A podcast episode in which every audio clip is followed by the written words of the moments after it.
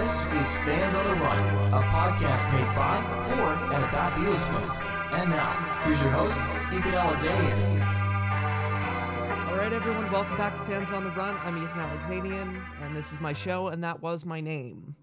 I don't know why I feel the need to say that.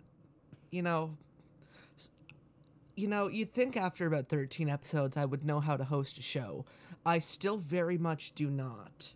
All right, we have a Pennsylvania-based musician who I'm sure a lot of you know. He's he's open for Blue Oyster Cult, Keith Urban, Gilbert Gottfried.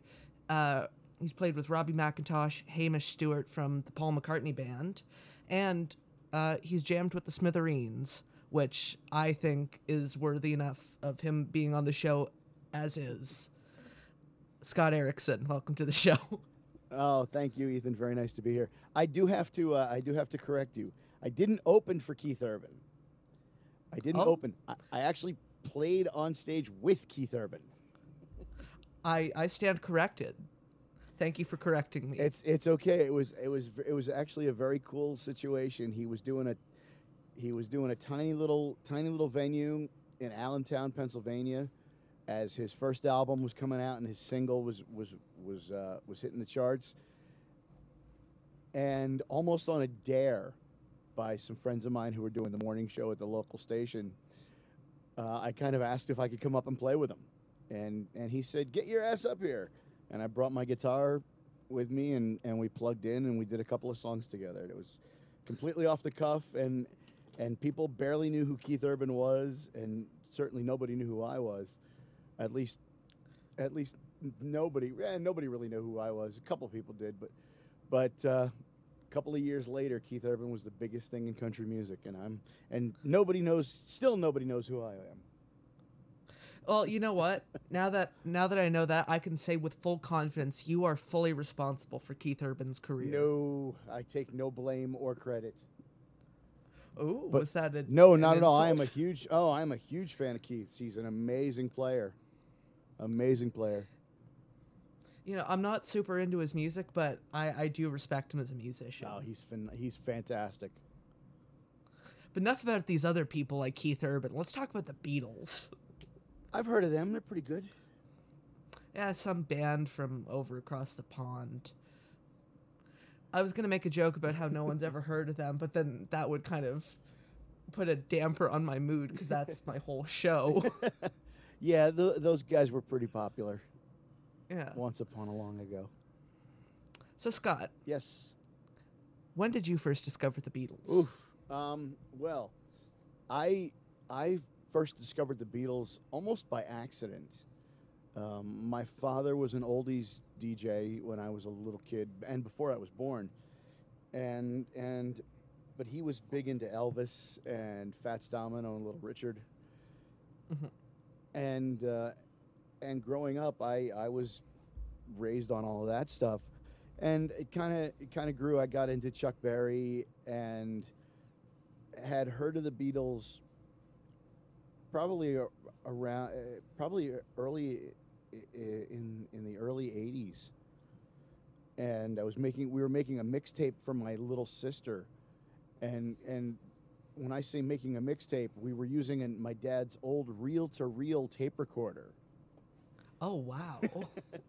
to make a mix reel, and uh, and I had just gotten into the Beatles. and We were just starting to get into the Beatles. I this is probably like around maybe 1980, 1981. So, you know, I just I had known the Beatles. I had known a couple of songs just from hearing the hits on the radio. And I was I wanted to put a Chuck Berry song.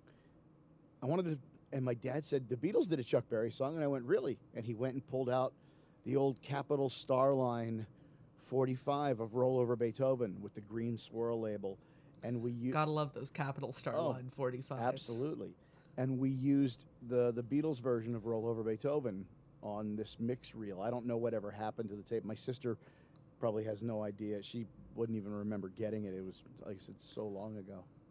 The important question is whatever happened to the 45? Oh, the 45 is safely in my in my collection, as were You heard it here first. as were all of all all of uh, the Beatles records that were in in my dad's re- record library. Those are now mine, including including um, one of the one of the Beatles U.S. promo Holy Grail 45s. I have a mono Strawberry Fields Penny Lane Oh, promo, dude. and it's Oh, with the extra little trumpet. yes, bit. and it's not a, and it's not a counterfeit. It is an actual, real, legitimate pressing, Oh, dude. Oh, and it sound you're making me very jealous and, here. oh, and it sounds better than the one that they used that Cap that Apple used for the Sergeant Pepper box a few years ago. Well, the one they used was just a. It was an a- Like a- it they used an they used a not only did they use a bad copy, it was a very bad vinyl rip. They used a vinyl rip of a bootleg pressing. Wait, really? Yes, really. I I knew it was a needle drop, but of a bootleg. It was a needle drop of a counterfeit pressing. Yes. Okay, that is fantastic. You learn something new every day.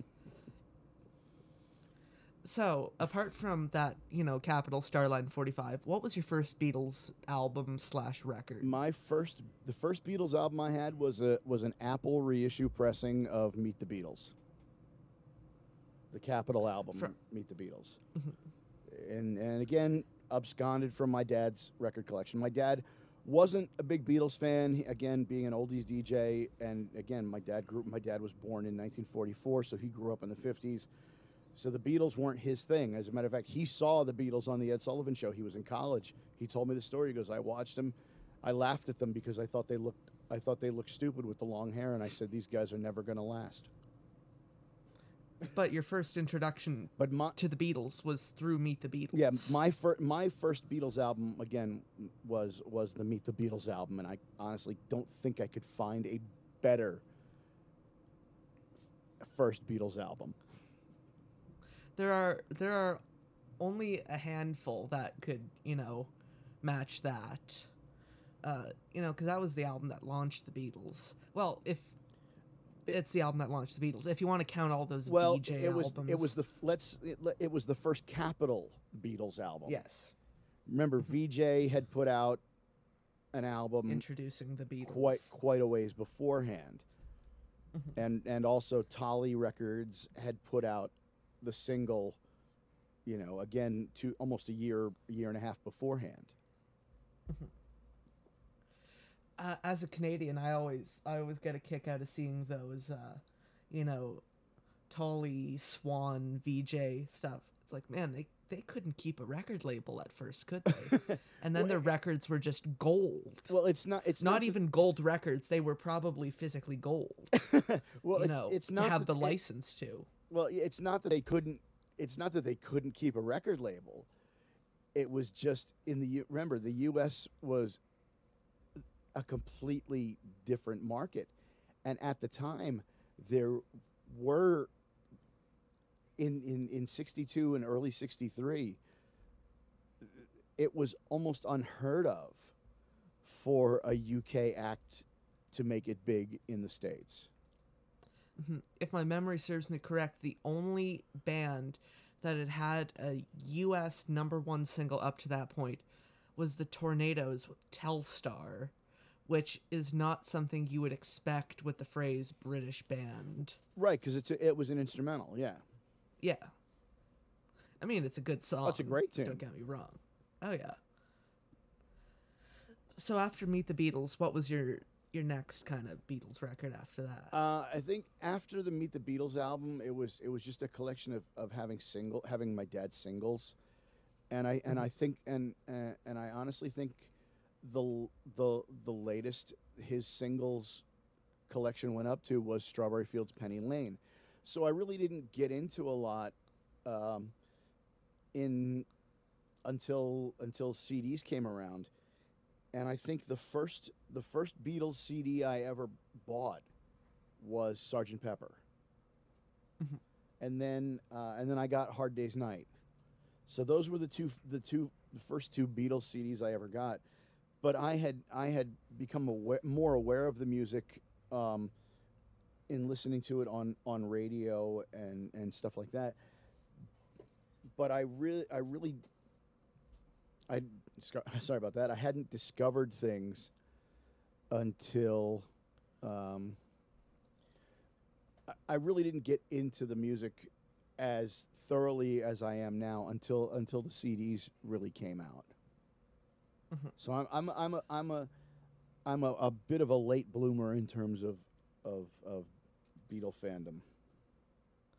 Uh, y- well, you know, CDs is still earlier than I got into them because those CDs came out before I was alive. Right. Well, that yeah, but that's not your fault. You know, I remember some of my earliest memories of the Beatles were, oh, the Beatles are now on iTunes. That's cool. Which probably makes me sound like such a young whippersnapper. well, I y- you you are, but that's okay. yeah. It's like I remember listening to my mom's old eight tracks. Oh, I was I was pre eight track. I was vinyl. I'm a vinyl kid.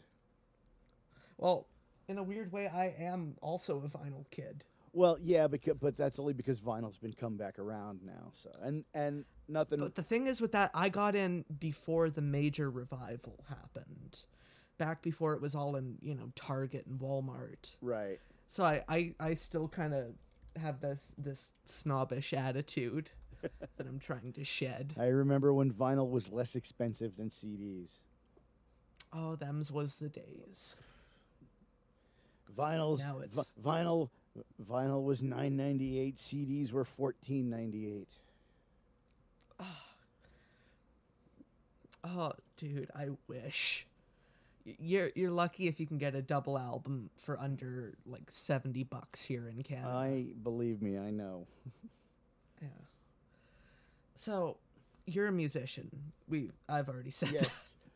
Um, and I I was watching your uh, stream the other day on Facebook. For those of you who don't know, Scott does these fantastic uh, Facebook Live performances, and you have this uh, spreadsheet of all the songs that you know.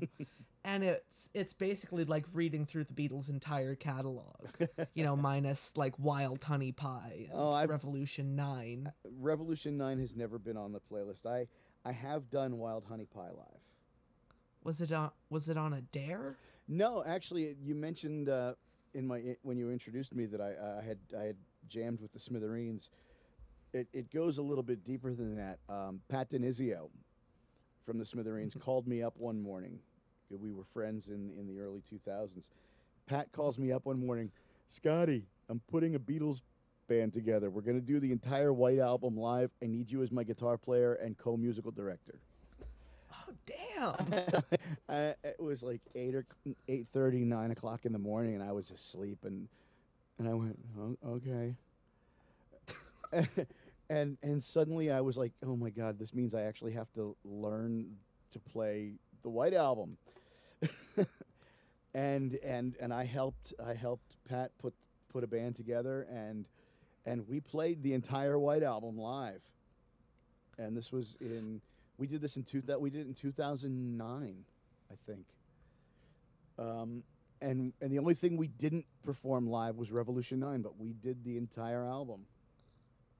He did Wild Honey Pie. Yes. How did you pull that off? It wasn't very it, it wa- it's not very difficult. I mean, it's only about four chords and it just repeats over and over again. it's but it, it, it that was that was a major undertaking for us and it was a lot of fun.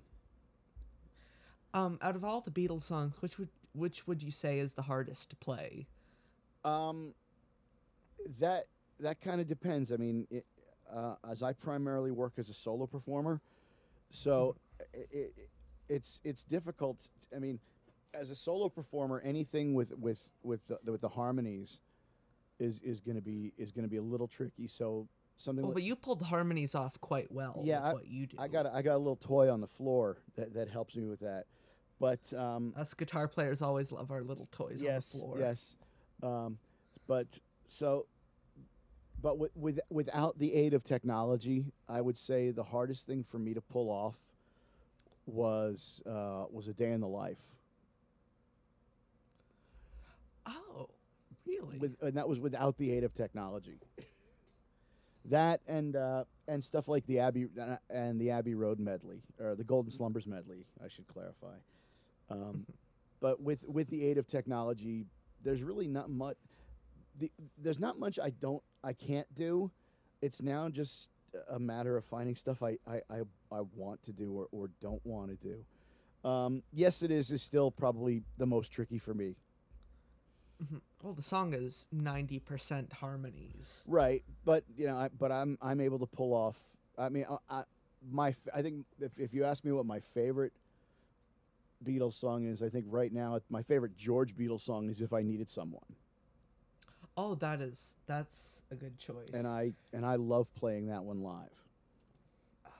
that was I think the first song when I got my 12 string. The first song I played. Well, of course, you ha- you have to. Yeah.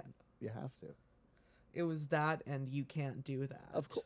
Well, yeah, absolutely. And the one chord from Hard Day's Night. but which but but which voicing of the chord? Hold on.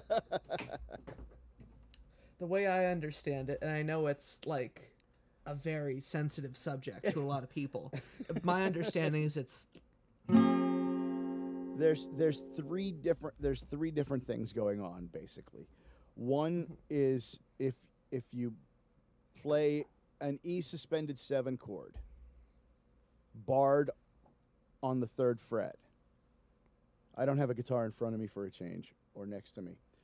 Um, one chord it would be a G suspended seven as a bar chord. The 12 string uh, one guitar is doing that. Another guitar is playing an F mi- an F major seven chord with your pinky on the high E th- string third fret, so so adding a G. So it's an F major seven add 9 All right, so you have those two guitars. Matter of fact, let me. I'll actually grab a guitar. I, I will stand up and get a guitar. Uh, this one I think is tuned down. Hold on. All right, I don't. The twelve strings are packed away at the moment, so let's see. I don't even know if this is in tune. Close enough. All right, you have one guitar. This is the. This is the. All right, that's the G suspended seven on the third fret. Okay.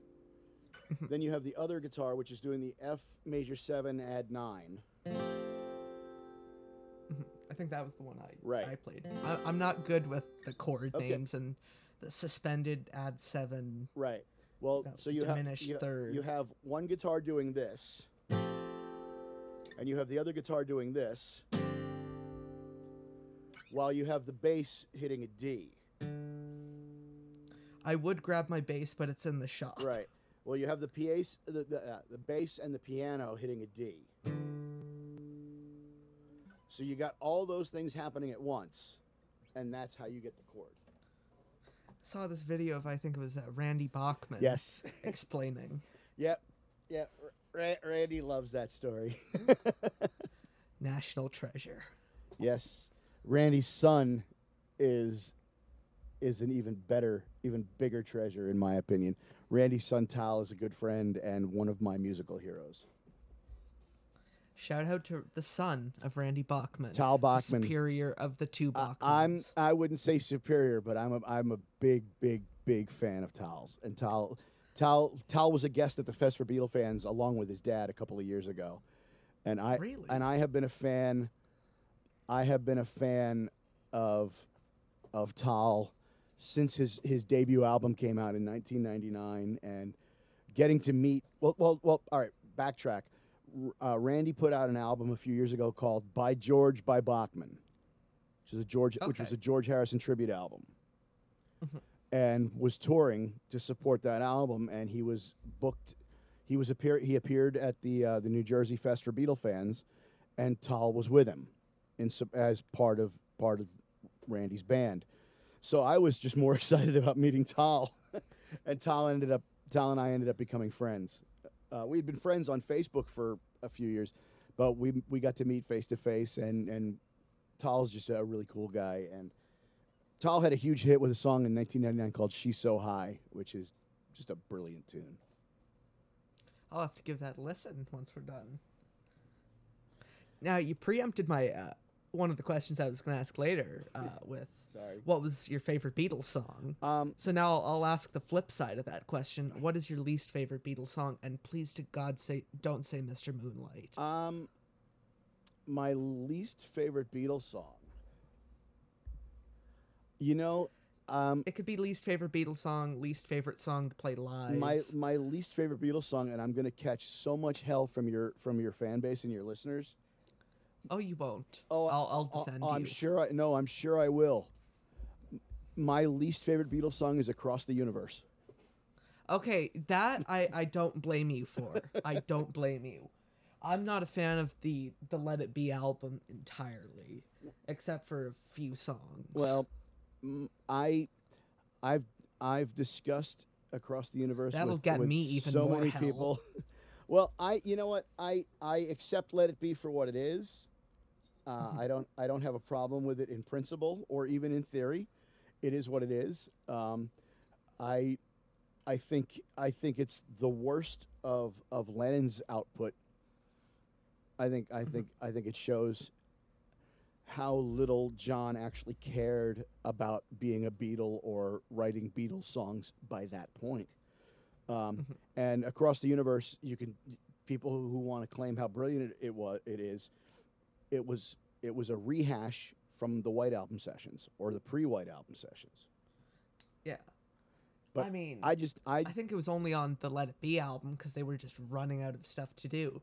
So Well- Phil Spector pulled that off of that uh, World Wildlife Federate or Foundation album. Well, that was part of it. Well, John, they, they, they brought it back during the sessions. They brought it back during the January 69 sessions because John. I could just be talking out of my ass. No, no, no, no.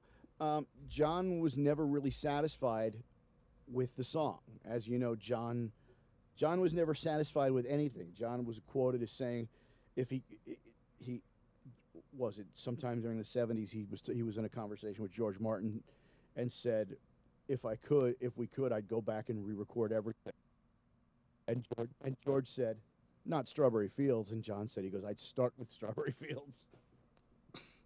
Or something I like I that. read that somewhere. Yeah. So John was never really satisfied. So so he went back. They they they tried to do across the universe. They you know tried it again. So. So yeah. So it was it was kind. They kind of but but I just I, there's just something about the song I just. It, it, it doesn't do anything for me, and, and I think even less. uh, I, I, lyrically, I think even less of "Dig a Pony," but at least it's got some energy to it. Yeah. The only song on that album that I can say is in my top, you know, 20 Beatles songs is I Me Mine. And I, I don't know how controversial of a choice that might be. That's a great song. That's a great song, and and and that's one of those songs that I think Spector's work actually improved it. How did you know I was going to say that? Not a very controversial statement there, um, Spector. i- and again, for better or worse, what Spector did kind of salvaged "Let It Be." I've heard I've heard the original Get Back compilation. You know, the albums that Glyn Johns prepared that were that were ultimately rejected. you know, I've so Do you prefer uh, the original, like Phil Spector, or the uh, Let It Be Naked? well version let let it be naked is is not what the Get Back album was or was supposed to be. Let It Be Naked is is is its own kind of thing. and it has its good moments and it has its bad moments. But any anybody who who who bought Let It Be Naked thinking this is the way it was originally supposed to be before Phil Spector got his hands on it is sadly mistaken. You know what, though? I actually kind of like the Glyn Johns mix. But but the Let It Be Naked isn't the Glyn Johns mix. It, it uses that as kind of a starting point, but But it's You know. but it's still but it's not the Glyn Johns albums. Yeah. If if people want to call uh, Let It Be the original like a specterized version, then I, I would call Let It Be Naked the McCartneyized version. Let It Be Naked is absolutely the McCartneyized version. Yeah. And and whether or not that's a good thing or a bad thing, I, I can leave I will leave that up to, to the individual listener. I, I don't dislike Let It Be Naked, but it's it's certainly not my go to. No. Well, with the, that album, it's just not a go-to in, in general. For some people, it may be. I think. It's- I think. I think two of us is brilliant. I think one after 909 is. One after 909 is probably the only moment that I can that I can listen to the Beatles in, from January 1969 and go, here is a moment where these four guys are really enjoying themselves and being in the moment and having a good time and and everything else has fallen by the wayside. Five Guys. Don't forget about Billy Preston. Oh, so my yeah, Billy Preston. Yes, Billy Preston's there, absolutely. But again, just thinking about what was going on in January '69 and how, you know, how these guys were just really didn't want to be where they were. That those those two and a half, three minutes, or however long the song is, is unbridled joy. And it's those guys just really enjoying playing music. If I if I can if I can say this without fear of of of mincing my words or being uh, or, or or saying anything, for the for that moment in time, all of the bullshit went got set aside, and they were they were musicians playing music and and enjoying enjoying being together, making music together again. Everything else, not, nothing else mattered at that moment. Mm-hmm. So that when I'm glad you reminded me about One After 909, because that is, you know, the other standout of that album. Well, I mean, even looking at the album, "For You Blue" is a, is a great little tune. Mm-hmm. you know, there's there's there's a lot of good stuff. There's a lot of good stuff on "Let It Be." Two I just think it would have been a better album if it was fleshed out more. well, for what it, for what it was, it there really wasn't much of of an opportunity to flesh anything out because re- remember, for "Let It Be" essentially is a soundtrack to a mm-hmm. documentary. It only came out because they owed United Artists a film, and I think they owed EMI an album. Well, that that yeah, that's as may be, but but again, when you think about "Let It Be," you can't look at look. Don't look at it as an album in and of itself. You have to look at it as a soundtrack. It's a it's a soundtrack to a documentary. Um, but I don't think I've actually ever looked at it that way. but well, that's what that's really what it is. Huh. the original the remember the original concept of of what was supposed to be get back was it was it was going to be the guys rehearsing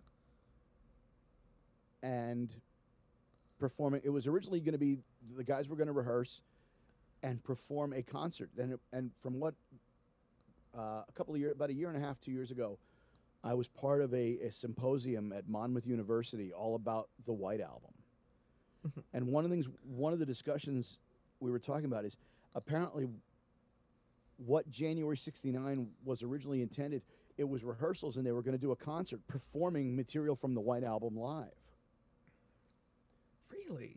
That was the idea. They were going to find some some exotic location and go and do a live concert. And then, all right, Ringo didn't want to fly anywhere. And and all right, so all right, we're, so we're not going to do a concert of this material.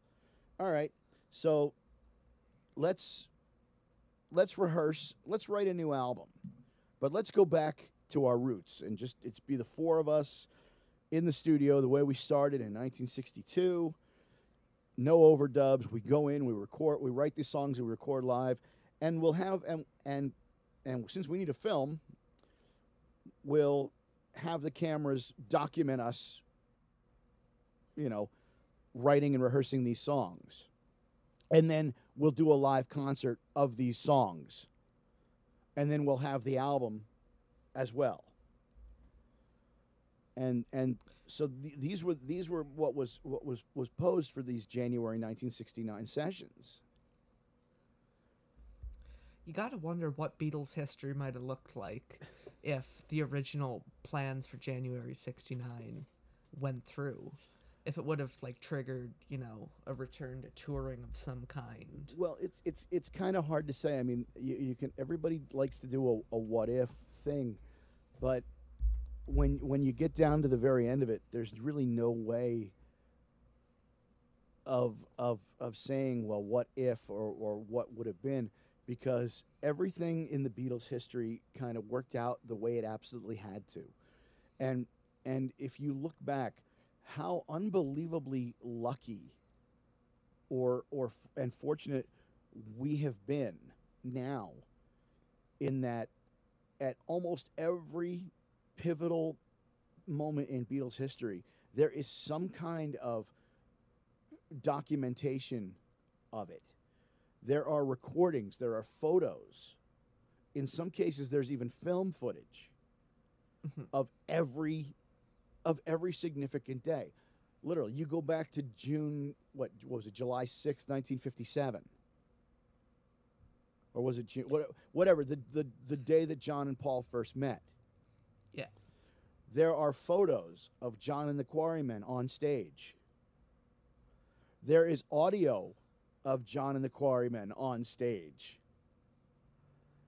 You know, there and, and, and now apparently there's there's there's some silent film footage that some guy some some guy with a a film camera took. What?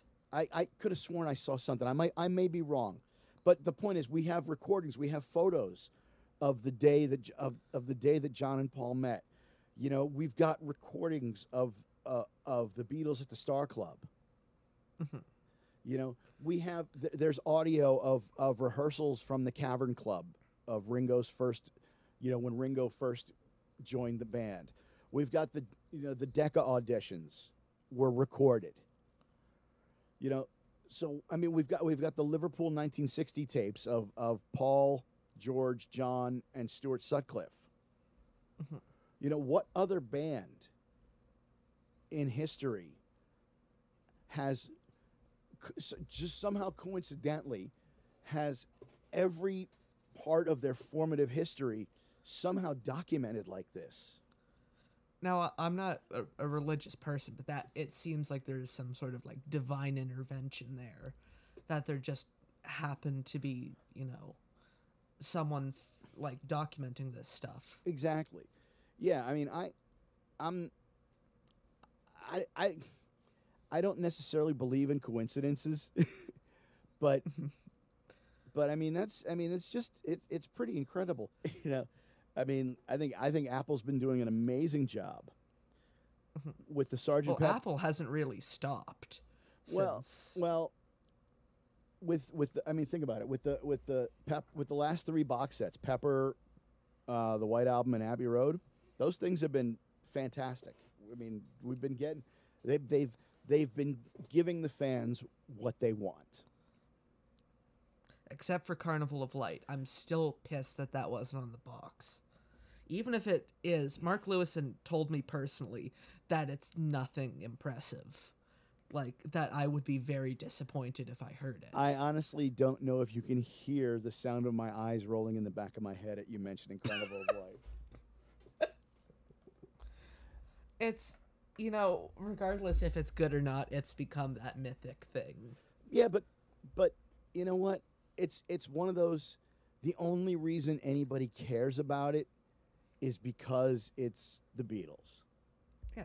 Well, I mean, can you blame people? Like, the Beatles is the band where you can pretty much uh, go the closest thing to knowing everything about them and having something that's still out of reach for everyone except maybe four people. Yeah, but if it's but if it's that bad, why does it really matter? I mean, I I, I yeah I get it. There's some kind of you know curiosity, but if it's really that bad, it you know it, it, it's it's just I mean, I I I I understand that that people want to hear it, but the fact that that everybody's so mad, oh, I can't believe they're not giving it to us. Well, you know what? They don't have to give us anything.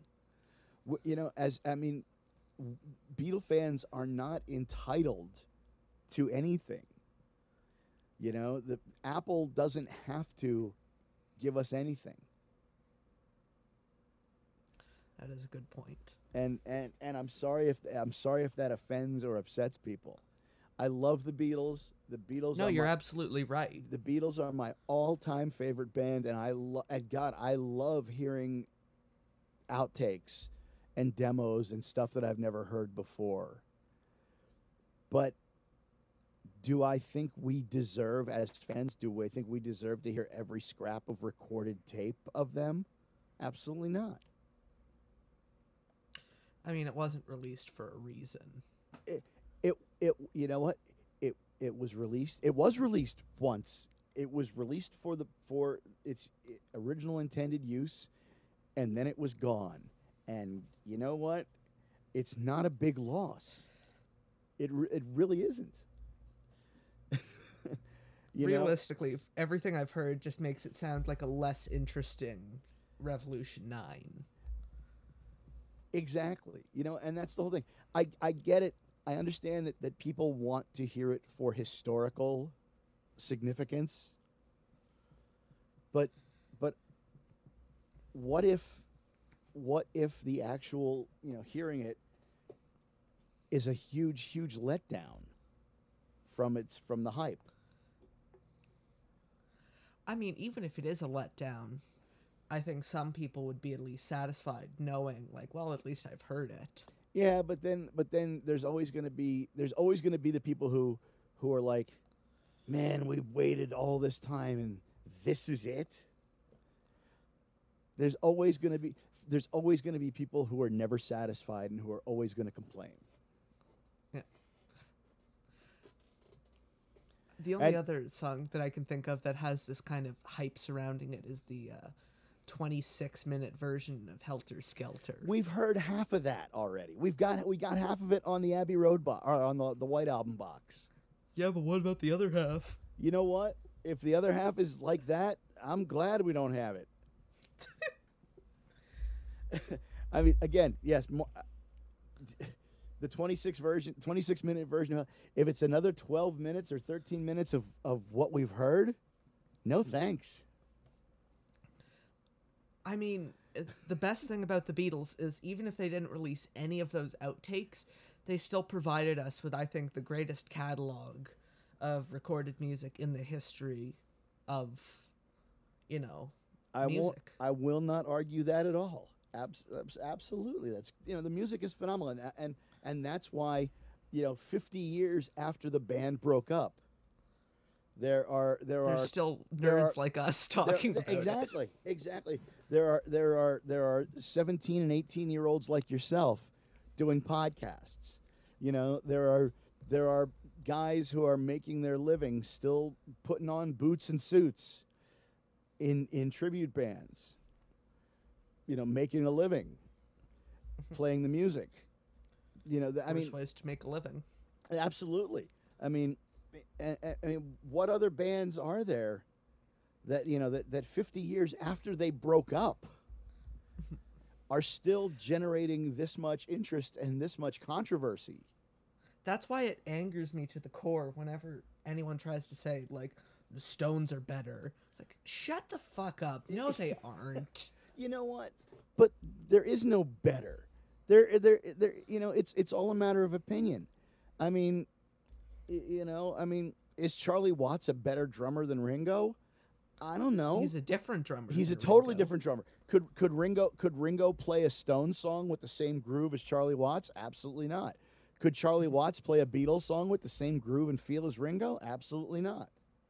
No, You know, they're it- they're fundamentally different bands, but I feel like comparing them is not exactly favorable to the Stones. no, you know, I, I, w- I was in a band years ago.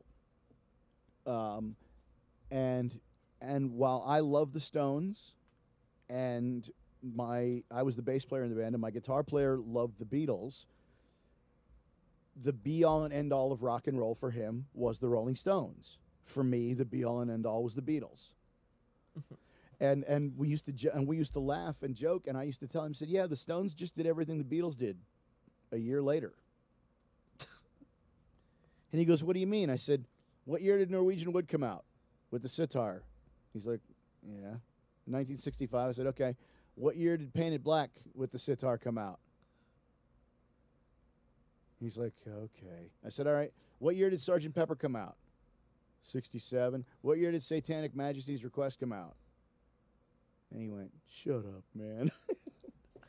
but I will not sit here and let my precious satanic majesty's request be I'm not. trashed. I'm not trashing the Stones. I love the Stones. No, I, I- know. I'm, I- am putting words in your mouth here. No, don't do that because I I uh, don't do that. I matter of fact, one of the things one of the things I have dumped in my phone right now for my listening when I'm on the road is I've got the uh, I've got the the Stones mono box set um, in in high res audio, and I've been listening to that when I'm on the road, and it's I've been rediscovering how good some of the Stones stuff really was. Especially that, you know, 64 through 69 Brian Jones era. Mm-hmm. Absolutely. Because. I feel like the Stones are overrated for the wrong reasons and underrated for, you know, all like really kind of groundbreaking stuff they did that kind of gets lost in I- in betwixt the I don't know. If, satisfactions. I don't know if I would consider the Stones groundbreaking. Um, I think they were. I think they were a great, a great blues, a great blues band. But I think the Yardbirds were a better blues band. That is, I, I, as much as I love the Stones, I will have to, I will have to admit that. I think the Zombies. I think the Zombies were a, an incredible blues band when they started out. Oh, I love the zombies so much. you know um, so but like i said i i for me i mean when i say there, to me there is no are the stones or the beatles better? There is no better. Which do i prefer more? I'm a, i prefer the beatles over the stones but do i think one is better? No. That's a fair point. I but at this po- at, at, at this point though um, because i've because i've listened to the beatles so much i before before i'll listen to the beatles or the stones i'll listen to the who right now smart man. the, I I I would say aside from the Beatles, because I don't even consider the Beatles. You know, when I'm rattling off my favorite bands, I don't even include the Beatles in that list because that's just kind of a granted. Uh, yeah, So no, the- I'm, the I'm exactly the same way. The non-Beatles list kicks off with the Who, then maybe like the Small Faces. Wow, wow. I I actually go a little bit more recent. My uh, what's that? I don't even talk about the Beatles or the solo stuff.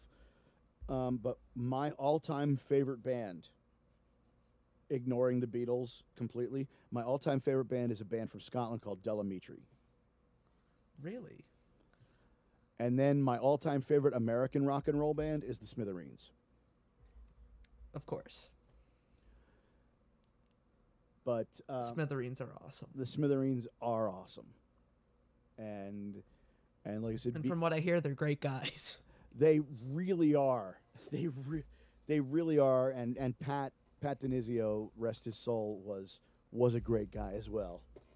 And Is that the man who uh, coined the term uh, for you, the human jukebox? yes, Pat is the one who gave me the nickname the Human Jukebox, and and Pat gave me that nickname because, again, it was I had this list this, this list of songs that you could just that people I would just hand out at my gigs and just say, "Here's everything I know. I don't make a set list. You tell me what you want to hear. Here you go."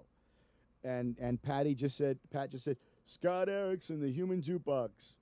And there's a video on YouTube that I posted years ago of me um, playing bass with Pat and uh, and Jim Babjak, the guitarist for the Smithereens. I think we, we I think we either did we were either do it was either Blood and Roses or Behind the Wall Asleep, um, playing Smithereens tunes at at the first of what became an annual tradition. Pat was doing a Memorial Day bash in his backyard, inviting friends and stuff, and and we'd set up and it'd be like a backyard jam session, and I got to play with with him and and Jimmy, and and that was bef- a couple of years before we we ended up doing that White Album thing, but um, for me the highlight of of, of just this is you know, earl- rel- relatively early on in my career. um, just the highlight of, of being just being a Smithereens fan. Just you know, who would have thought that? I mean, it's it's always a thrill to get to meet a band you admire, Yeah. and, and then when they turn out to be cool people on top, that's really that that's awesome.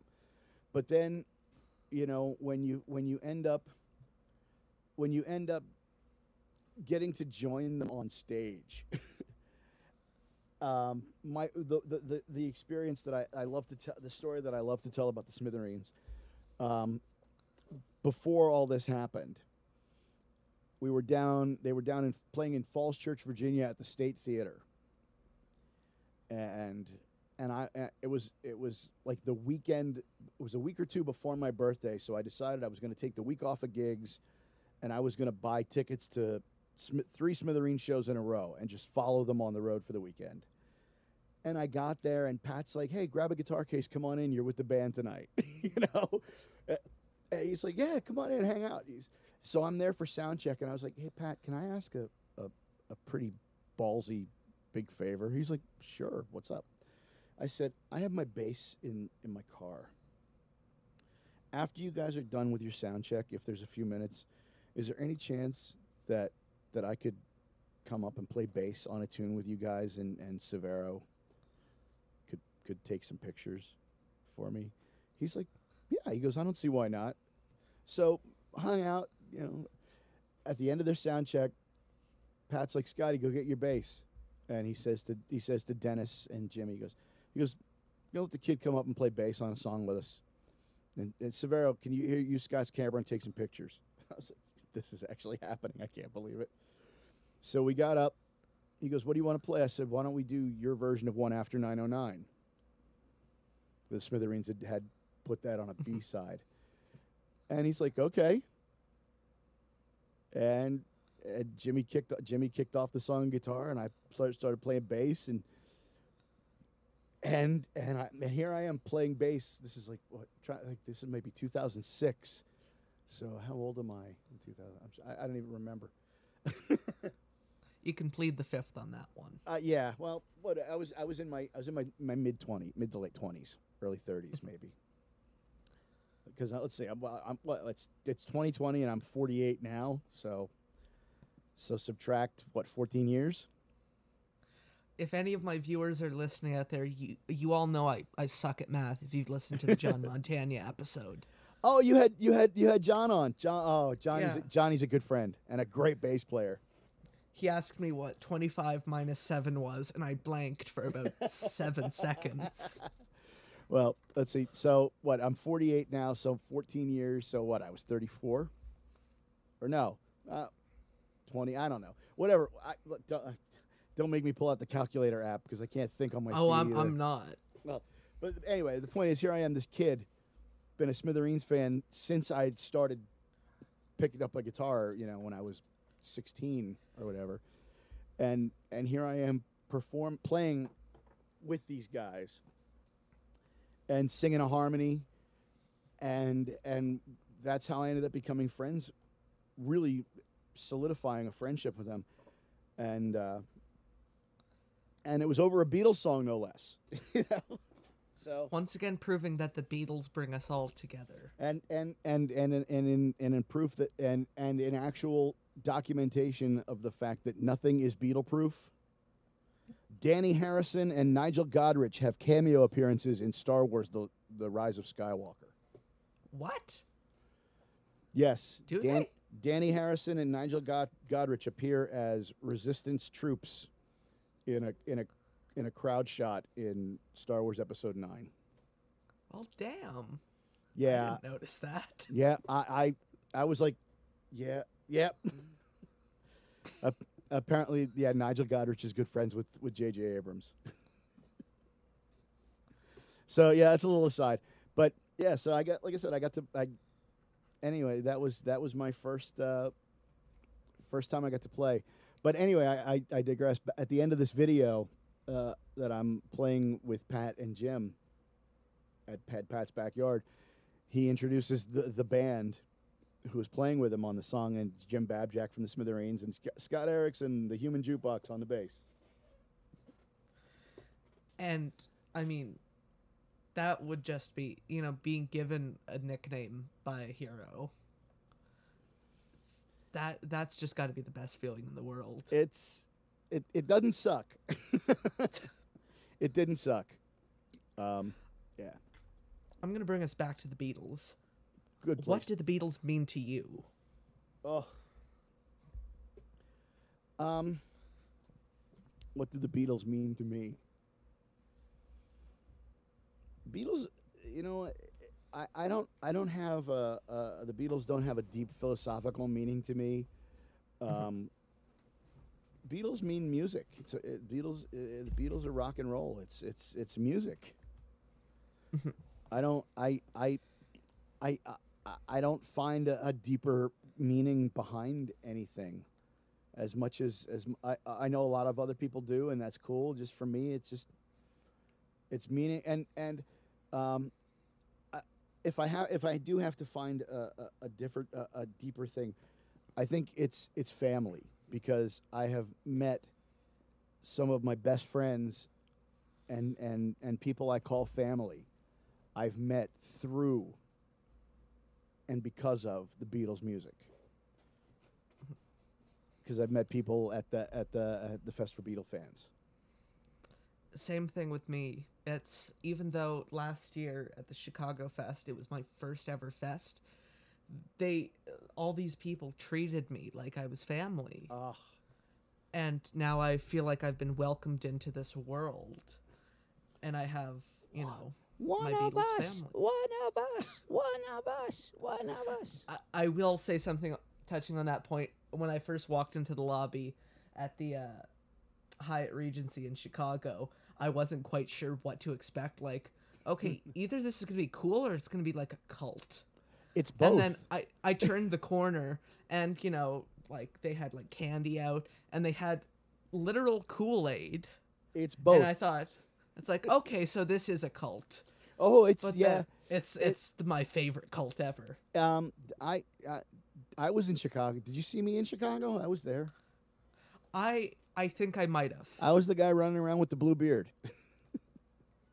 Hence the nickname Bluebeard. That that would be it. Yeah, yeah. Um, I've been yeah, I've been a part of the Chicago Fest. I've, I've been going. Wow, I've been going to the fest since '91. In I started in Jersey. I've done. I went to Chicago in '93, '94, and then again in '98. And I started going back to Chicago in 2014, and I and haven't missed one in Chicago since. Well, except for this upcoming one, Th- which this one do- this one doesn't- all miss. This one doesn't count. There is no fest this year, so there, so we're not missing one. That is that's a good point. There's a virtual fest, which The yes, and, and I'm and I'm, I'm actually quite excited about that too. I will. I I've been asked if I people have asked me if I'm going to be part of the virtual fest, and and I can't say yes because the fest hasn't asked me yet. but I uh, I- I will venture a guess and say as long as my my gig schedule allows, if you know if I don't end up having a real gig. Or uh, sorry, an in-person like gig, I most likely will probably do a set for the virtual fest again because I did do I did do a, a set for the virtual fest for the New Jersey show. I, I really like the virtual fest because I wasn't going to be able to, you know, go to the New Jersey, New York fest anyways. So it felt like I, I kind of got to experience something in a form that I wouldn't have got to experience otherwise. Oh yeah, yeah. The, the the virtual fest was was interesting and and and kudos, kudos and and big big credits to Michelle and Tilly Lapidos, and uh, and Danny Abriano for for really getting it all together and and making it work, as as well as it did. And I think when they do the virtual fest for the Chicago weekend, it's going to be even better because they really know how to get things how how to make it all work now. So yeah, I'm going to hit you with some quick fire questions. hit do it. What's your favorite Beatles album? The American version of Rubber Soul. The American version. Yep. Fair enough. Uh, what's your least favorite Beatles album? Oof. Y- you can Um, pick, you know, um, U.S., I pro- British. you can would- even pick compilations if you want. I would probably. I, think um, uh, a quick fire. I'd probably say Beatles for sale. Really? Yep. I've I've heard that said a lot. Is it It's- like it's- the it's cover not a- versions? It it's not. No, it's it's not a bad album. I mean, it, you know, it's a Beatles album. How how is a Beatles album going to be bad? But when There are when, no there's no such thing as a bad Beatles album. but when they're when, all great. but when you come off when when you when you come off the the the three in a row hit and run the grand slam of of please please me with the Beatles and a hard day's night Beatles for sales kind of step down And then especially when you follow it up with help. exactly so yeah so while Beatles for sale is not a bad album it's not as good as the other four of the first five Uh, I will accept that. Uh, you know, Beatles for Sale. I really like that album, but I, I I can agree. It's actually no, I can't agree that it's not as good as Please Please Me. I am not a fan of that album. yeah you're just wrong but that's okay Okay, you know Uh, what? sorry, I'm sorry, Kudos. any- I'm kudos sorry. to you. That's the How- first time a guest has said that to me, and I appreciate that. You know 'Cause what? I say that to people all the time. Well, like, here- You're here- just here- wrong. Here, here's the thing. How can you dislike or not be a fan of any album that starts with I Saw Her Standing There and ends with Twist and Shout? See, you don't you don't even have an answer. So done. You you didn't have it. You couldn't even answer. So next, your next rapid fire question, please, sir. I have been usurped. I am very impressed right now. this is going to be one of the better episodes. Cool. Okay, who's your favorite Beatle? Uh, um, Stu. I thought you were going to say uh, Stig. No, no, no. But my favorite Rutle was Nasty. That's it. Oh, you just reminded me of something. You you had um, would you call it a friendship with Neil Innes? I, I would I would call it. Yes, I I, I wouldn't say it was a close friendship, uh, but I would say it did cross the line um, from friendly acquaintance to friendship. We, we he did he did know me by name and by sight, and you know, you know, I mean we didn't see each other or talk to each other regularly, but whenever he was at the fest and I and and he saw me, there would always be Scott, how are you? And a and a and a and a hug and a, and a handshake and a greeting and uh, yeah. So yes, Neil was a friend. Yeah. I am such I'm very sad that I never got to meet the man because I'm such an admirer of his work. Let it be, you know, the Rutles, uh, you know, the stuff he did with Monty Python, even, and especially the Bonzo Dog Doodah Band. Yes. Yeah. I, I could probably found the Canadian chapter, or I could start the Canadian chapter of the Bonzo Dog Doodah Band fan club. then do it. Then do it. We'll get you in touch with my friend Rutland Ken. I don't know how to respond to that. I could Rut, do it. Rutland Ken Thornton. Uh, Ken is a good friend of mine from Indiana who was who was Neil's touring guitar player in, in the Rutles, the for the Rut, the last uh, last two decades. I'm gonna hit you with another question. Okay. Why do the Beatles still matter? Because music still matters. Because music still matters. Music still, a- as long as music is still relevant and music still matters, the Beatles' music will still matter. The whether whether or not the artist themselves will matter it is to me it it all depends why do the beatles matter? Uh, the music the, to me it's always to me everything always goes back to the music. Um, there were there, but as long as there will be people to carry on the legacy and carry the, the torch and tell the history that's why it, they'll that's why they'll matter mm-hmm. Well, that's why I, I think people like you and, you know, the guys in the boots and the suits are important. Because it's they're kind of the, the carriers of the torch.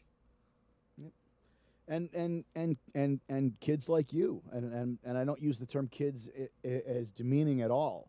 You know, I don't take mean, it as demeaning. good, please, good, good, good, because I'm not, because it's it's certainly not intended. I mean, you know, I mean, you're I you're younger than my my my nephew, my oldest nephew, and but, you know, it's guys like you who are who are helping the the younger generations to appreciate what how good how good and important this music still is. Mm-hmm. You know, I mean, honestly, I, to me, it doesn't matter if somebody says to me, you know what, I think the Beatles look stupid, or or I, I could care less about about about their philosophies or or this Yeah. or that, but the music is cool. As long as you dig the music, man, that's that's all I care about.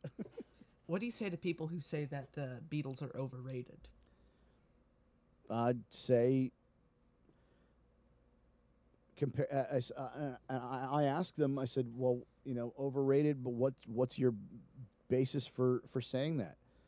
You know, over overrated means overrated means you are unfairly praised without having anything to back up that praise. You know, they sold millions of records.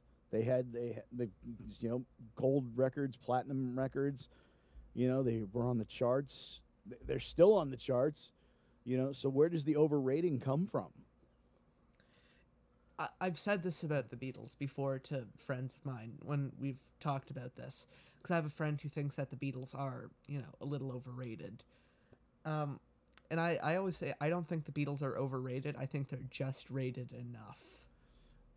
That's you know what. Next next time you talk to your friend and he says the Beatles are overrated, ask him why he thinks they're overrated. What about what about them is actually overrated? Uh, the person I'm kind of referring to has said, you know, people think that they're just the most important thing that's ever happened to music, and that music wouldn't have really happened without them when there were other bands like, you know, the Velvet Underground near the same time Well, who you know were what? doing more inventive things. Or You at know least what? that's what he says. Well, the, the the thing to look at is is look, and and and I've got a I have a, a very dear friend, who is also a musician, and and despite what he says, he is in fact a Beatles fan. He is in fact a Beatles fan, but he's over the Beatles. He's over the experience. He says he goes, you know what? There are other bands out there there are other musicians to admire and to follow and to praise. He goes, I get that the Beatles were great, but it's done. He says he says McCartney hasn't done anything worthy since since he stopped working with Elvis Costello. and and and honestly, in some aspects, he's kind of right.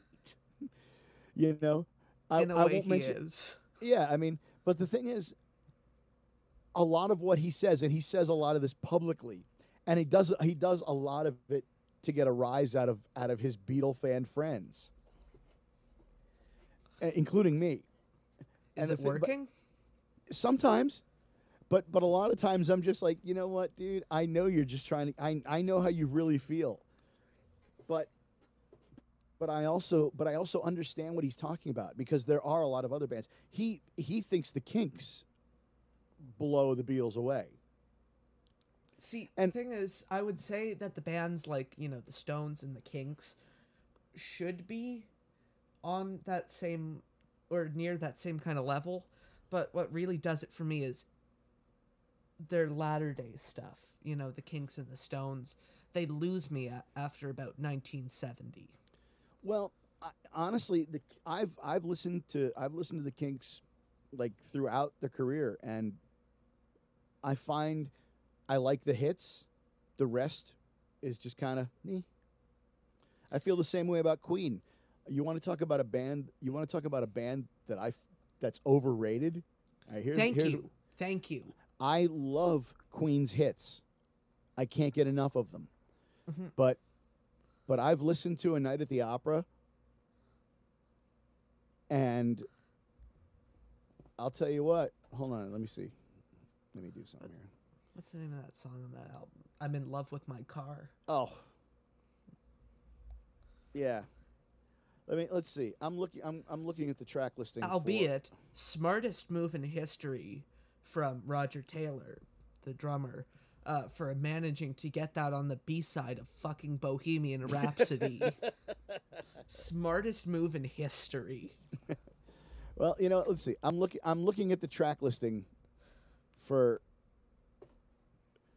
for uh for Bohemian for for a night at the opera right now. You're my best friend, great song. 39, my favorite Queen song ever. But all right, Bohemian Rhapsody. So, three songs. All right, Love of My Life, also a great song. But for the, the rest of the, I found the rest of the album to be really overblown and just kind of pretentious. And that's how I feel about a lot of Queen stuff. I was gonna say that I've heard Queen's entire discography, minus you know greatest hits, as overblown and pretentious, pompous. I, yeah, I, I just, uh, uh, Pete, Pete Best's younger brother, Roag. Roag Best. Roag just had a posted something. He goes, um, he he he was asking people which movie they liked better, Bohemian Rhapsody or or, or Rocket Man. Rocket Man easy. Well, I, I said, you know, it, it's again, it's hard to compare because they're two different types of, of films. You know, Uh, Bo- Bohemian Rhapsody. I, I, bo- uh, excuse excuse the the lack of a pun. Bohemian Rhapsody is a straight biopic. well, it's not really a straight biopic, Yeah. but Bohemian Well, Rhapsody a technically, neither of them are particularly straight. Well, I know. Well, but but I mean, but but Yeah. Bohemian I- I Rhapsody know is, is a biopic, and with with a lot of chronological problems. Mm-hmm. Rocket Man is a musical where the lyrics of the songs are being used to further the narrative, and it's done brilliantly. The only the only real glaring error in Rocket Man is the story of how Elton takes his last name. Looking at the picture on the wall in Dick James' office. of, of the Beatles, yeah, and and we Yeah. all know we all know that he got John from the singer of bluesology, Long John Baldry. You know, Yeah. But but again, that's the only real real glaring error in Rocket Man. what I I really liked about Rocket Man is even if there are factual errors, like you know, Elton didn't write "I'm Still Standing" while he was in rehab. He wrote it in like the midst of his like crippling coke addiction. Right. But I felt like it was able to take those creative liberties because it wasn't presenting itself as a straight retelling of Right. history, whereas Bohemian Rhapsody was, and it got a lot wrong. So I feel like it, it Right. took a lot away from the movie while I was watching it. It took me right out of the movie. The other the other thing about the other thing that took me out of the out of out of Bohemian Rhapsody was every time Rami Malek opened his mouth, I heard Freddie Mercury. Yeah. Or I heard uh, what was his name, Mark uh, something or other. As, as a, I as know a who guy, you're talking about. The guy uh, in that. Where, wherever you Yeah. heard, wherever you heard Freddie singing a cappella, or just playing a piano by himself, like practicing, was this other guy. It was Mark something or other. I know. Yeah, I know. I don't know his name. Martel. Marc Martel. Yeah, Marc Martel, who is a fantastic Freddie Mercury sound-alike. Mm-hmm. But every time you heard Taron Egerton open his mouth in Rocket Man to sing, you heard Taron Egerton. And by the way, did you catch Giles Martin's cameo in Rocket Man? I did catch it. And um, I thought, like, oh, is he playing his dad? He's no, he's playing Gus Dudgeon, Oh, really? El- Elton's producer. Huh. He's playing Gus was- Dudgeon. I thought he was playing George Martin. No, George, no, George didn't produce Elton. Gus I Dudgeon he did did. at some point in the 70s, like Elton worked Not- at not- Air Studios. Not for that first album. Not where they were recording your song. No, that was Gus Dudgeon he was playing. But yeah, and and, and Giles Martin also produced the soundtrack album. Mm-hmm. so But I feel like, you know, Rocket Man was able to take the or was able to stray from what actually happened because it wasn't presenting itself as like, you know, history. Because it's not like Elton John actually saw his younger self at the bottom of a pool.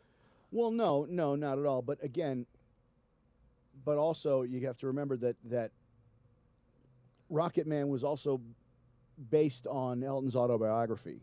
Mm-hmm. which is fantastic, by the way. I have. if I any of you out there haven't listened to it, go listen to it or read it. Uh, or I, I have. I, ha- I have an e version. I have to I have other I have a couple other things I have to get through before I get to it, but I will be getting to it. Um, it took me a while to get through the, uh, you know, audiobook, and it was read by er- or Taron Egerton. oh, ta- oh, cool. Well, I'm I'm a, I'm a I'm a I'm a fan of Taron Taron's from the uh, the Kingsman films. which Elton was also in. Yes, he was in the second one, Yeah, playing love that scene himself, which is really funny. Beating up all those bad Yes. guys. Yes, a, but but no, um, but yeah, but but Elton Elton had final approval on the film. So, but I again, what I, I I think my favorite moments in in Rocket Man were were basically using the music and, and using the lyrics to further the narrative, like like Honky like Honky Cat becoming a conversation between John Reid and Elton John. Yeah, like when you it's a it's a jukebox musical. Yeah. Yeah. but it's it's it got very creative with the use of his catalog. Yeah, it, it it's exactly what a musical should have been. Unlike and don't uh, and and don't ever please don't ask me what I think of across of across the universe. Oh, I don't. I I will publicly say I hate that movie with a passion. me too. Yeah. I I, don't told- think there's many defenders of that movie. Oh, I I know several. ranks. I, t- I told I told somebody who I, I found out was one of the one of the producers on the film. Oh Jesus. Well, uh, he he he's somebody who used to be involved at the fest, and he asked me if I saw it and what I thought of it. And I said I saw it. He goes, "What did you think?" I said, "Do you really want you want my answer?" He goes, "Yeah." I said, "I I I, I didn't like it. I hated it." He goes, "Really? Why?" I said, "Okay, well, here's why." I said, "One, it was incredibly cliche, making everybody's character name a name from a Beatles song or lyric. Two, um, it was so obvious that the writers and the directors wanted to make this an anti-war protest movie, but you didn't. But they didn't have the balls to set it, and they're trying to do it now. They wanted to, to make an anti-war statement now, but they didn't have the balls to set it in present day. So they set it in the Vietnam era because because of the Beatles music being in the 60s. They wanted to give it that 60s vibe and and it completely makes the anti-war statement trite and cliche. You, if you wanted to make a statement about what's going on now, which you obviously did, you should have said it in today's world. to me that whole sequence of you know i want you she's so heavy is so heavy-handed with the metaphors that i i about fell out of my chair laughing the first time i saw it I I don't even remember enough of the movie to tell you what scenes I liked. The only thing I, I remember is just uh, what's her name, um, was it Evan Rachel I, Wood I don't singing? care I, I remember the only thing I remember is Evan Rachel Wood singing "I Want to Hold Your Hand," uh, having a girl crush on, on another girl, and that's and that was fine. I I but if you're going to talk about jukebox musicals, I I preferred I preferred Sergeant Pepper's Lonely Hearts Club Band over over across the universe because at least at least Sergeant Pepper is bad and it knows it's bad and it doesn't take itself seriously. I mean what the hell did you expect with the bee gees and peter frampton uh, Well, well, well, it killed Peter Frampton's career. it that, that seriously that that Peter Frampton was the biggest thing in the '70s until that movie came out, and suddenly he was gone. I, I I read somewhere that that album went I think it was like double or triple platinum before it even came out, and then it was basically it whatever the equivalent of that is, but for albums returned. It's the only album to go. It's the only album to hit the cutout buttons before it was pressed. Yes.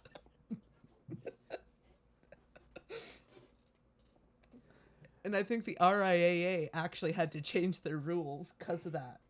Album. I don't. I don't know. All all I know is is is is I actually own the movie on Blu-ray. Why? It's just because I it's that Steve Martin performance. because I was because I was given a, a promo. I was given actually two promo copies of it from two different people, and I actually gave one. a- I I did a gig a few b- before the whole COVID quarantine, so I played a gig somewhere, and I said, "All right, I'm going to give away a really shitty prize, folks. Gonna do a trivia contest, and I'm going to give away a really shitty prize." And and I gave the prize away, and they go, "What is this?" I said, "I told you it was a shitty prize. I was not lying." Oh But fuck. but uh, but no, I I you know what I I I like that movie because it is so bad. It does it refuse it doesn't take itself seriously, and as bad as that movie is, there are two performances in that movie that are world class, and and are just some of the two of the best Beatle covers ever. You talk about when Billy Preston appears on that roof of the building and he starts spinning. No, I am not. I am talking about Aerosmith covering "Come Together" and Earth, Wind, and Fire doing "Got to Get You Into My Life." That is very fair. Got Billy the- Billy Preston as as Sergeant Pepper singing "Get Back." Oh, that's horrible. It's you awful. know, I I actually showed my friend. I I didn't make him sit through the movie, but I showed him that 15 second clip of him appearing on the roof of that building, shooting like a laser out of his hand. Oh yeah. Get And back! my friend looked at me like I had just shown him footage of somebody like being hit by a truck. Oh man. Oh, just you know, uh, uh, it, it's it's hard. It's it's hard. It's hard to take a movie seriously when when when the Bee Gees are dressed as pallbearers, singing "Carry That Weight" at a funeral procession. I think he could have just said like it's hard to take a movie seriously with the Bee Gees. Full stop. Oh, I like the Bee Gees. Oh, I am- do too.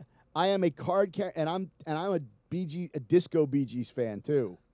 Saturday Disco Night Bee Gees fan. That's a bold statement. Saturday Night Fever soundtrack. Are you kidding? That move, that album is gold. I mean, I, I I really like the '60s Bee Gees. 60s Bee Gees are great. 70s Bee Gees. My fa- my my three favorite Bee Gees songs are Tragedy, Nights on Broadway, and To Love Somebody.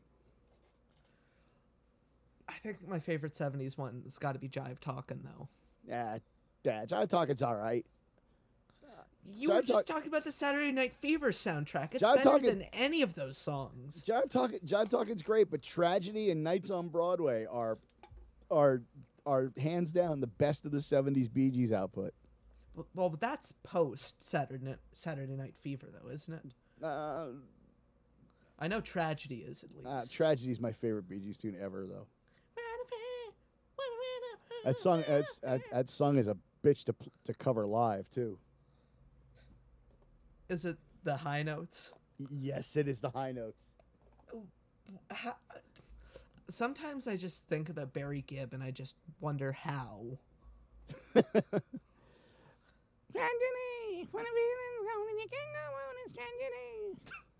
It's it's it's difficult. It's it is especially to sing it loud. Oh, God, that Sergeant Pepper movie. I'm gonna be seeing that. I'm gonna be watching that in my sleep tonight. I might I might pull the I might pull the Blu-ray out and watch it tonight. You know what? The sad thing is now I actually kind of want to get a Blu-ray copy of that. You know what? You can find it cheap, man. It's it's certainly not it's certainly not in the in the in the the expensive sellers lists.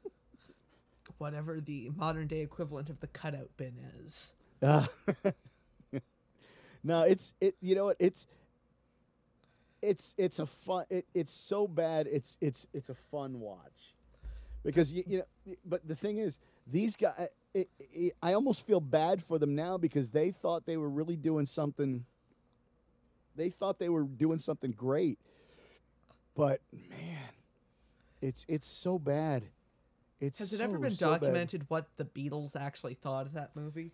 Um, not the movie, but apparently John John saw the the the Broadway the per, the off Broadway production. Of the Sergeant Pepper. Yeah, and didn't care for it much. Oh Jesus. I think I think Mark Lapidus and I were talking about that the other night because I guess he saw it was I think it was either he saw that in the, the he saw that and I think John was in the in the, the the theater the same night he saw it. I will probably. Ha- I don't have a date nailed down, but I will have Mark Lapidus on the show sometime in the next few weeks. Mark is is I Mark is great. I I I I think the world of Mark and Carol and their kids. I, I don't know him super well, but I hope to get to know him better. Because he seems like an awesome guy. He I I I've gotten to know gotten to know them better over the last just the last couple of years. Um, I, I've been I've been like I said I've been going to the fest since '91. Um, you've seen in the in the fest program Pig Light Show, who does the the psychedelic light shows for the Liverpool concerts on Friday or Saturday and Sunday rather. Um, Pig Light Show. Uh, his name is Mark Rubenstein. Mark and I have become really good friends over the last 10, 12 years or so, and and like he he and I, Mark has become has become the closest thing I've had to a father figure since my dad passed away, twenty five years ago. So, so Pig Piggy has had me as his assistant for several years. So I was on staff before the fest added the Apple Jam stage. And mm-hmm. once they added the Apple Jam stage in 2015, I became I became a solid part of the fest's music lineup. So I've been I've been a fest performer at every fest in Jersey and in Chicago since 2015. If there's anyone out there listening who has not been to a fest and you consider yourself a musician, I will give you one piece of advice bring an instrument of some sort. because I didn't know about these jam sessions on the, you know, bottom ish floor Yes. until I showed up there. And it's like, what the hell? I could have brought my guitar. And The cool- instead, I, I ended up using someone's, you know, drum set. The cool thing is in Chicago, if you if you ask somebody, "Hey, do you mind if I play guitar on a song or 2 mm-hmm. In Chicago, that'd be like, "Yeah, I needed to go to the bathroom anyway, man. Here, go ahead." People were very, you know, gracious with their drums, even though I ended up breaking somebody's drum head, and I still feel very bad about that. Was who, who was it? Were you playing the little miniature, tiny little drum kit? Uh, There were a couple tiny ones, but one, one of them was like, you know, a, a kid's kit. That there's one guy. There's his name is Tony. It, Tony- I think it is Tony. Tony the Tony. Tony's oh Tony's dynamite. Tony is a Tony is a, a dynamite musician. Um, within the last year, just got a gig as the drummer in uh, in a in a Chicago-based uh, boots and suits band. Which one? Britbeat? Uh, Yes, I think it's either Britbeat or American English. Mm-hmm. He's in one of those. But yeah, but he he brings this little. He he got like a little like a child's drum kit and put I think it real was head. even like American Idol branded. what I don't know if that was it, but he it was like a little. It was like a toy drum kit, but he put Yeah. real drum heads on it and and uses like real kick pedals, and it like sounds like a. It sounds like a like a. It's a dynamite sounding kit. Mm-hmm. Uh, I think someone who is using that kit let me use it, and somehow I ended up putting a stick right through the snare head. And I, I was so fucking scared. I just scurried away right then and there and headed to the esc- or the elevators. Yeah, the the for me the, the highlights for, of the jams for me in Chicago are are by the stairs, all the way in the back um, on Saturday and Sunday nights, and they're it's they're run by Big D, Dan Phillips. I remember I, I stayed at one of them until about like I think it was like eleven thirty, but th- I think they go much later. Can you confirm or deny this? Six a.m. What the fuck? How? Is it the same people? it's it, it it usually just dwindles down to Big D and and last couple times it was just Big D and me, and and we just sit there and just strum guitars and finally we just stop playing. We just sit. We're just sitting drinking, you know. Um, but yeah, like like we've gone to bed at like five or six in the morning. I don't I don't do that on Sunday anymore because I I when I go to Chicago I drive and it's about a 13 hour drive home. So I tend to not do that because I need to sleep because I have to drive all the way back to Thirteen Pennsylvania. hours. From Pennsylvania, yeah. Okay. But uh, but yeah, Dan Phillips. Matter of fact, he uh, he goes live. He- He's going to be doing an all Beatle night from his page tomorrow night. Um, Daniel Phillips. He's yeah, Big D. He's he's great. Um, and John Merchave from Liverpool comes down and jams with with with Big D in Chicago. I, The- I, I want to meet this Big D character. You do. His name is Daniel Phillips. He is he is one of the coolest guys. Um, the the the the, the Jersey Fest is, is is is a lot of fun. It's great. The Chicago Fest, the, the the vibe is a lot more laid back. I, I'm. That's what I've heard from a lot of people, Absolutely. and that's why I'm kind of glad that was the one I was introduced to. yeah, just the kind of by a matter of location. Yep. The Jersey one is cool. I mean, I have a great time. I have a great time at both. Um, but I've seen the difference firsthand from from from being at both of them now. I've just been told it's a different crowd. It's a totally it's a totally different crowd. You know, it's it's the New York City New York City versus Chicago. you know, just in the people themselves. Um, it's Like but I, I was astounded when I went there, just at how nice people were. Oh, to yeah. just this like you know kid who just showed up. Yep. And started inserting himself into things. Yep, that's you know, and that's and that's the whole thing. I mean, in Chicago, it's it's very everybody's very, very open armed. You know, we're all we're all there for a common, a common thing, common love. It's it's very much a communal attitude. You know, you everybody's like, you want a beer, you want a beer, have a beer. You know. Actually, if I could use this, there's, I don't remember the guy's name, but I I hope that maybe somehow he hears this. There was a guy on I think it was the Saturday of the last Chicago Fest who became kind of just like my, you know, friend for the day, and we kind of went to all these panels together. okay. Do you remember his name? I I do not remember his name, but I remember he was telling me you remind me of myself in 1977 at the first Chicago Fest. So I became kind of like the cutesy little mascot. That's cool. well, well, um, I, I I've been talking to a lot of people and who, who are who are bummed out about there not being a fest this year, and I'm and I'm kind of bummed, but with the way things have been going, I, you know, had the Chicago Fest not been canceled this year, I wouldn't have been able to make it because I I- just I- haven't I have I haven't been working. I wouldn't have been able to afford the trip.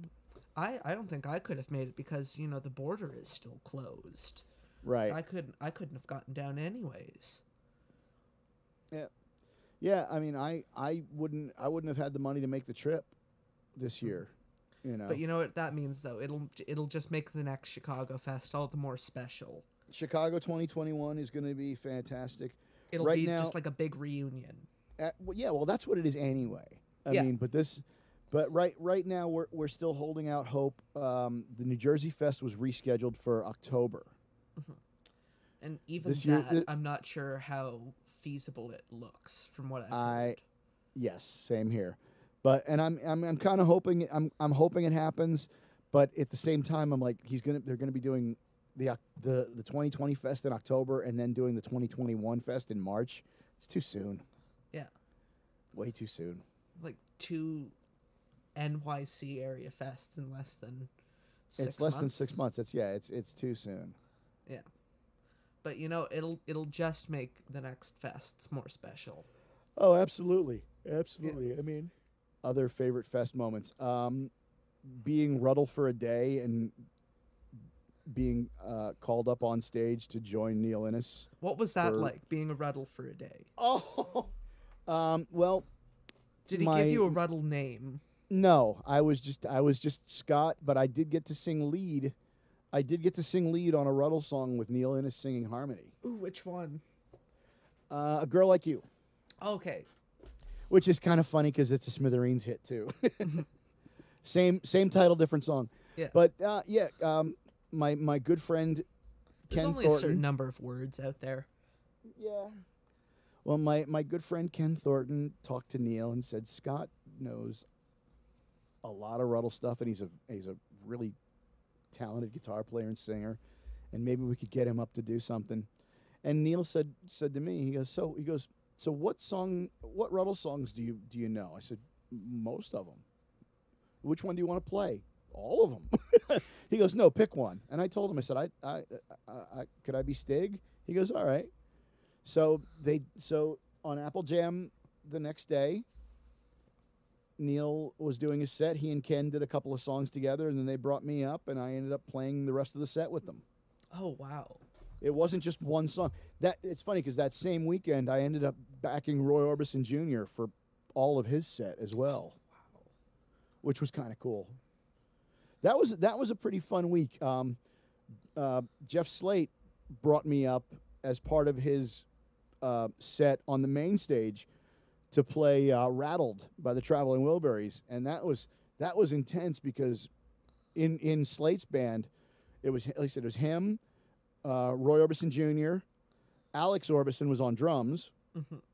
Um, Roy's other, one of Roy's other two sons, um, Mark Bosch, who is uh, part of Ian Hunter's Rant Band with Steve Holley, uh, a guy named Mark Plati, and uh, Rick McM- Rick Mullen. Uh, Mark Plati was part of David Bowie's band. Okay. So here I am on stage with these guys, and I'm just, well, I get rattled every time we, and I'm just sitting there playing my 12 string acoustic, and I'm just, I'm having the time of my life, man. That's a, yeah, that fe- that fest was, I think that was the 2018 fest. I'm gonna a- I'm gonna a- a ask you one time. last question and then I'm gonna wrap things up. Okay, Okay, you're a you're a Beatle you're a Beatle guitar player. I'm a guitar player who plays a lot of Beatle music. I'm not, I wouldn't call myself a Beatle guitar player, but Okay. That important distinction. If you could have any of those guitars that the Beatles played, which one? Not know- like the actual well, I mean we'd all like the actual ones that like John played, but the same model. Like if I could, you know what? If I could have, if I could have one guitar, I want. I've always wanted uh, the Rosewood Telecaster. the those are nice. I played one at the uh, Chicago Music Exchange right before I, I checked in for the fest. They weigh so much. They're so Oh, heavy. You could kill someone with one. Oh, absolutely. Yeah, I've always. I've, I'm. I'm a Telecaster fan. I have a tattoo of a Telecaster on my on my my right arm. Um, but I I've been a Telecaster fan since I started playing electric guitar, and and I just love the look of the Rosewood Telecaster. And I love this, and I and I love it. I just love Telecasters to begin with. So the Rosewood Telly would be that would be my Beatle guitar. The Rickenbackers are cool. The Hofners are cool. Give me a good old Telecaster any day. I mean, it's not quite a you know Rickenbacker 360, but I, I got like a Danelectro 12 string a couple years ago, and I've been able to you know get some pretty good jangly tones out of that. Oh thing. yeah, I've got I've got a, a little company out of Canada called Dillion. Oh, I, I know Dillion. I have I have I have what I it's what I call my Fakenbacher. Oh yeah. It looks like a black Rick with mm-hmm. three pickups. I have their their fake Rickenbacker 12 string. I I actually have a, a clone like John Lennon 325 that's sitting in my closet in pieces kind of. Like it doesn't have a bridge, it doesn't have a tailpiece. uh, I'd have to get a lot of work done on it. And but some play I, someday I do plan on, you know, putting the Bigsby on it. or putting a Bigsby. I don't have one.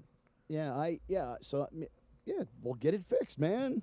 Yeah. This this this Dillion twelve string I have, it it gives me it's got three mini humbuckers on it um, and it gives me every it gives me every tone it even has the it even has the same string pattern Mhm, The, the Rick high the Rickenbacker one tw- and then the low the, one. uh, the the no the high ones uh, oh wait no i think it, it is strung like a rigger 12 because the rickenbackers i believe have the high strings on the inside I thought it was the other way around. i don't remember because i have i have i have so many guitars i forget at this point Yeah. but all, what, all i know is that I, it gives me the jangle it gives me uh, it, it gives me all the sound it gives me it gives me all the tones i need but uh, but yeah i'm i wouldn't consider myself a beatle guitarist i i, I don't do strictly beatles music No, I take that back. A guitarist who plays the Beatles music. Right. No, I mean it's it's cool. Um, yeah, I'm I'm I'm a musician. I mean my yeah, Beatle Beatles were my go-to, and it's you know where I start what I started learning. But but if you if you see my master song list, the Beatles are are only one page out of 24 pages. You know, Is there any So- small faces on that list? there's not. Is there There's any not. zombies? There are there are a couple of zombies tunes. There's a there's a a handful of Who tunes. Uh, there's a few Stones tunes. There's a ton of Monkees tunes. Ton of Monkees too. because the Monkees the Monkees are awesome The Monkees are very awesome. I don't care And- what anybody says about oh they weren't a real. Actually, you know what? If they're listening to this show, they probably don't think that. if they're listening to the show and think the Monkees aren't a real band you're half right mm. the Monkees were not a real band they became a real band You know, I I don't even look down upon it's like oh they didn't even play their own instruments. Yeah, No, none they- of those bands in California played their own They- instruments. they played other people's instruments Yeah, they they they, they bar no um the the the Byrds uh, Yeah. the Mr. Tambourine man they all used the Wrecking Crew. the only the only on, on on Mr. Tambourine Man the only bird who's actually playing on on that Is track is McGuinn. McGuinn Yeah. But you know, the Mamas and Papas had the Wrecking Crew. Uh, Oh, the. Beach Boys had the Wrecking Crew. Uh, to me, the Monkees don't seem any different. No, well, y- well, th- the only difference is the Monkees were not cast as a band. The Monkees was a TV show. Yeah. The Monkees was a TV show where the where four actors were hired to to play the part of a band. they in fact did learn how to become a functioning band in addition to their roles as actors. But I can honestly say I, in in my monkey in my Monkees repertoire I can honestly say that I have at least one song from every Monkees album. Every Monkees album. I'm looking at my I'm I'm What song do you have from Head? Songs. Songs Head. from Head? Yeah, let me let me look. Let me look at my full list here. Bringing it up. That's not from Head. I know it's from Pisces, Capricorn, Aquarius, and Jones. That's yes, it, that's true. yeah. Wait, that's the. It's just my favorite riff from the Monkees to play. Yeah, and and and and do you know what it? Do you know what it's very similar to? Um, I'm I'm sure it's gonna be very obvious. Um. Oh, I, yeah. It's very similar to I want to tell you. It- It is very similar to I want to tell you. I was gonna say there's a song by this band, but it came out after, uh, called or from this band called Fire. The song, uh, father's name was Dad. And I think McCartney actually produced that song under a pseudonym. I don't know it. From Most people from head, don't. from head, I do the Porpoise song. Mm-hmm. Circle Sky. Mm-hmm. As we go, uh, wait, perp, wait. hold- hold No oh Diddy my God. Diego War Chant. Hold, hold on, one, two, three. I no, I do Porpoise song, Circle Sky, Can You Dig It, As We Go Along, and Long Title. Okay. Long title. So I, so I think I do I do everything except Daddy song. What about the Ditty Diego War Chant? Hey, hey, we are the Monkees. That's not a song. That is true.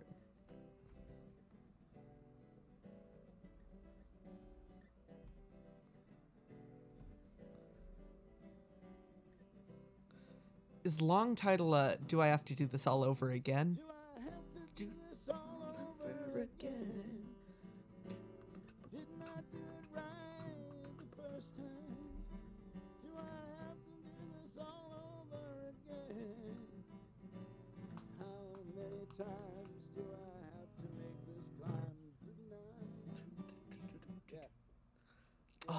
Love that one. So I, uh, I'm, I'm thinking. Let's see. From the first album, I'm, I do the Monkees. I want to be free. Papa Gene's Blues. Take a giant step. Clarksville. I'll be true to you. Yes, I will. And Sweet Young Thing. From the second album, She, Mary, Mary. Not your stepping stone. Look out. Here comes tomorrow. Sometime in the morning. Laugh and I'm a believer. From the in between single, a little bit me, a little bit you, and the girl I knew somewhere. All of your toys. I See, love headquarters, that song. you- All of your You yeah. Yeah. Let's see. Headquarters, you told me I'll spend my life with you. Forget that girl. You just may be the one. Shades of Grey, Mr. Webster, Sunny Girlfriend, Randy Scouse Git. It's almost the whole album. From Pisces, we do Salesman, She Hangs Out, Door into Summer, Love is Only Sleeping, Cuddly Toy, Hard to Believe, Hanging around. Pleasant Valley Sunday, Daily Nightly, and Star Collector. From Birds the Bees, there's Daydream Believer, Tapioca Tundra, Zor and Zam. The su- that we do the single, D.W. Washburn, It's Nice to Be With You. Mm-hmm. Lady's Baby, St. Matthew th- from these sessions. So we covered Head. From Instant Replay, we do Through the Looking Glass. From Present, listen to the band Someday Man, Good Clean Fun, and If I Knew. Oh, wait. Oh, from Changes, I, I've been known to, I should add this. I do do Midnight Train. Gotta add that to the list before I forget. I do do that one. I gotta re- just put you that just said doo doo, and now it's Hey, on doo-doo. record. Yes, I uh, monk. That song is doo doo, but I do it anyway. Oh, So we do have we do have all the al- all the albums represented. That was then. This is now. From Pool It, we do Getting In. Since you went away, I'll love you forever. Justice, Oh What a Night, It's Not Too Late. And then from uh, Good Times, we do You Bring the Summer, She Makes Me Laugh, Our Own World, Me and Magdalena. And from the Good Times Plus EP, we, do Terrifying, the B side. Mm. So yes, every album is represented except for Christmas Party, but I don't count that album. one final final question: Do you do um?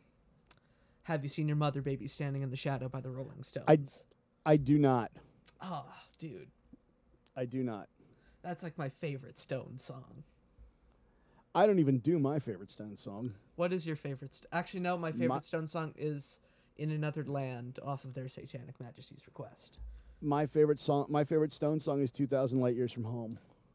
That oh, y- the album "Their Satanic Majesties Request" is half brilliant, half nearly unlistenable. For the Stones, I do "Mother's Little Helper," "Jumpin' Jack Flash," "Sympathy," "Ruby Tuesday," which is my favorite one to play. "Let It Bleed," "Can't Always Get What You Want," "Dead Flowers," "Wild Horses," "Angie," and "Waiting on a Friend."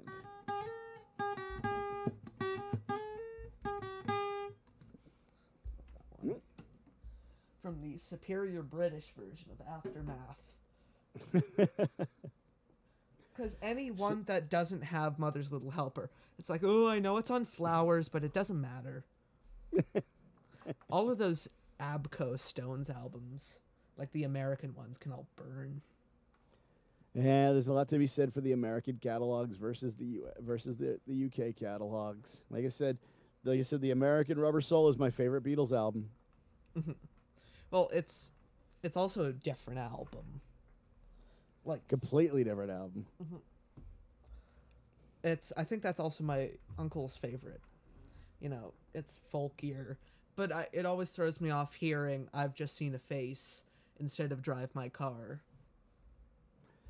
It's yeah, well, which is I think a- the a- yeah. reverse uh, for a lot of people. You know, when they first got those CDs, it's like, "What the hell is this? Why is this the starting song?"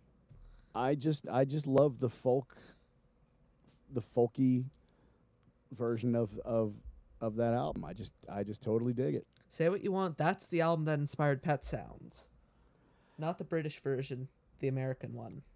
All right, you're you're you really you really ready to for hate mail? Uh, you know what? I I was born ready. I was born ready. If anyone would Sa- be getting Pet okay, Pet Sounds is one of the most overrated albums of all time. thank you, thank you, thank you. It's I like about six songs on that album. It's you know it, like you like it- it's it, I I- I don't get it. It's, I don't. I've listened. I've listened to it. I've listened to the 5.1 surround mix. I don't get it. I love Smile. I love the Smile sessions. I you know I, I I've listened to the Beach Boys. I I and I I I don't get it. Mm.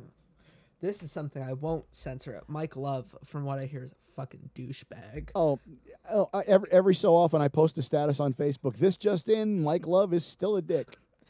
Oh yeah. It's like imagine bullying your mentally unstable brother to come back in the band just so he can firing him. record Kokomo. and then firing him. Yeah. Uh, Bring we're gonna bring we're gonna bring you back in the Yeah. band just for the, for the 50th anniversary tour. Brian's and then back. fire you. Oh yeah. Oh, God. Yeah, um, I again I like I like the Beach Boys, but I've I've listened to Pet Sounds and I've been like, yeah, okay, Good Vibrations is great. He- Heroes and Villains is cool. Mm-hmm. Um, but you know what? I didn't hear you say vegetables. McCartney on McCartney on uh, on Celery. bass. On celery. McCartney on celery. Yes, that's right. McCartney plays bass on "Going to Carolina" by Jim by by James Taylor on the original recording. Doesn't George play guitar on that? I don't I don't know if George is playing guitar on that, but I know McCartney's playing bass on on on the one on on the version that's on the Apple album. Yeah. There's so much good stuff on that those early Apple releases. Anyways, here's my favorite part of the show. I'm going to turn it over to you, Scott. What do you want to plug? Um, you find me on the web at uh, www.scottericksonmusic.com. Um, you can find me on Facebook, facebook.com slash official Scott Erickson. Um, and that's really about it. I do live streams on Tuesday nights on my, my personal Facebook page. You just find me there. I'll put all the links in the descriptions for Yeah, all yeah, of those too lazy to click or lazy Yeah. to type. Yeah, that's good. Yeah. Yeah, I don't really have much to plug. I mean, you know, just you know, find find me on the web at, at scottericksonmusic.com if you live in Pennsylvania or or somewhere near there. Come uh, hit me up. F- come see me at a live gig and request a tune or two. I'm not biased or anything, but go watch his live streams. They're they're very entertaining. Thank you. Appreciate that. And you know, thank you for coming on the show, Scott. Oh, thank you for having me. It's been a, it's been a blast, man. It, really it's been a blast for me too. Everyone else out there, thanks for listening. You can go home now. Bands on the Run is produced by Ethan Alexander. Additional voiceovers by Richard Phillip. This has been a Showtown production.